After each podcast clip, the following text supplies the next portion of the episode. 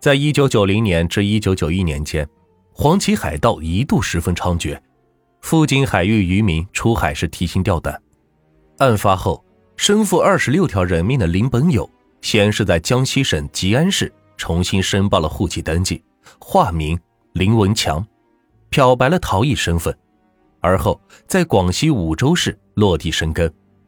他去的都是一些偏僻山区。林本友的发小林伟杰说，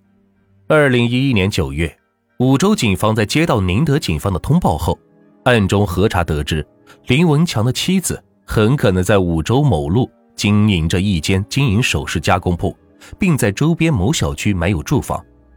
面对突如其来的民警，林文强并没有慌张，一再坚称自己就是林文强，还拿出了自己的身份证以其蒙混过关。最终在办案人员强有力的证据面前，林文强不得不承认自己的真实身份。林本友外形俊朗，长得不错，很斯文，身高一米七多的样子，不胖不瘦，看不出这样的人会做那种凶恶的事情。受害渔民袁国强的哥哥袁国信说，他在法庭上见过林本友。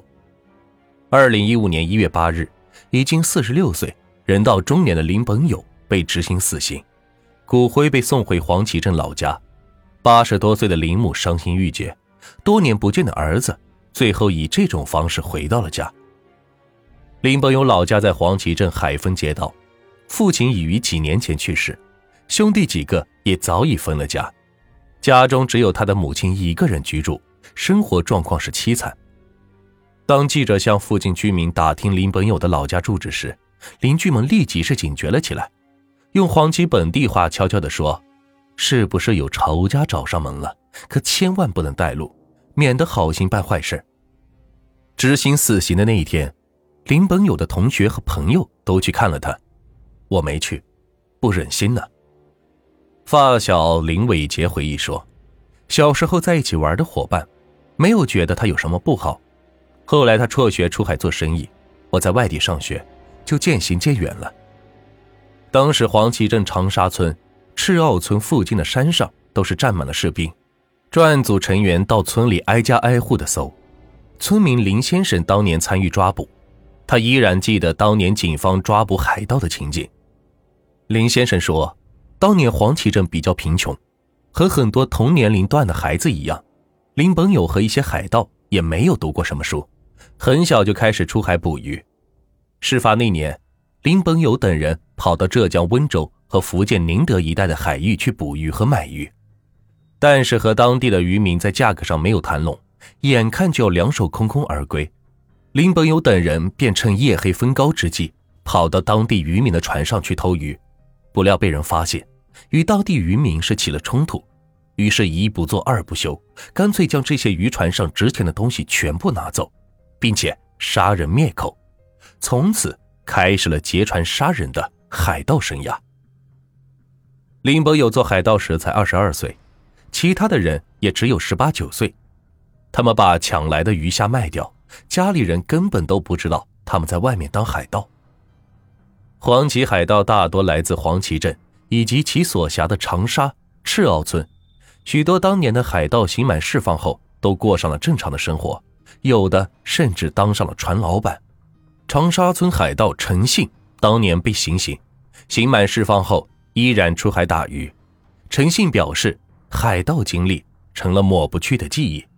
但他对往事不愿再提。二零一五年一月十四日晚，宁德霞浦县三沙镇西沃村五十一岁的阿海点燃了一支烟，在他平静的外表下，一丝眼色却难掩惊慌。在他略微惊慌的叙述下，昔日从海盗手中逃出的经历是历历在目。思绪拉回到二十四年前，遭遇连江黄岐海盗嗜血屠杀，他是那一场劫难里的唯一幸存者。阿海记不清事发时的具体日子，只记得那是一个深夜，当时他和二哥等人将船锚抛在福建台山海域，船上八个人都是亲戚，一边是阿海、阿海的表弟、二哥及其小舅子，另一边则是两个同姓的兄弟以及他们的亲戚。下半夜风平浪静，我们在船舱里睡觉，准备天一亮就去收购鱼，然后运到台湾卖个好价钱。他平静地讲述，而此时一条海船趁着夜色正悄悄地靠近。都不要动，一个个走出来。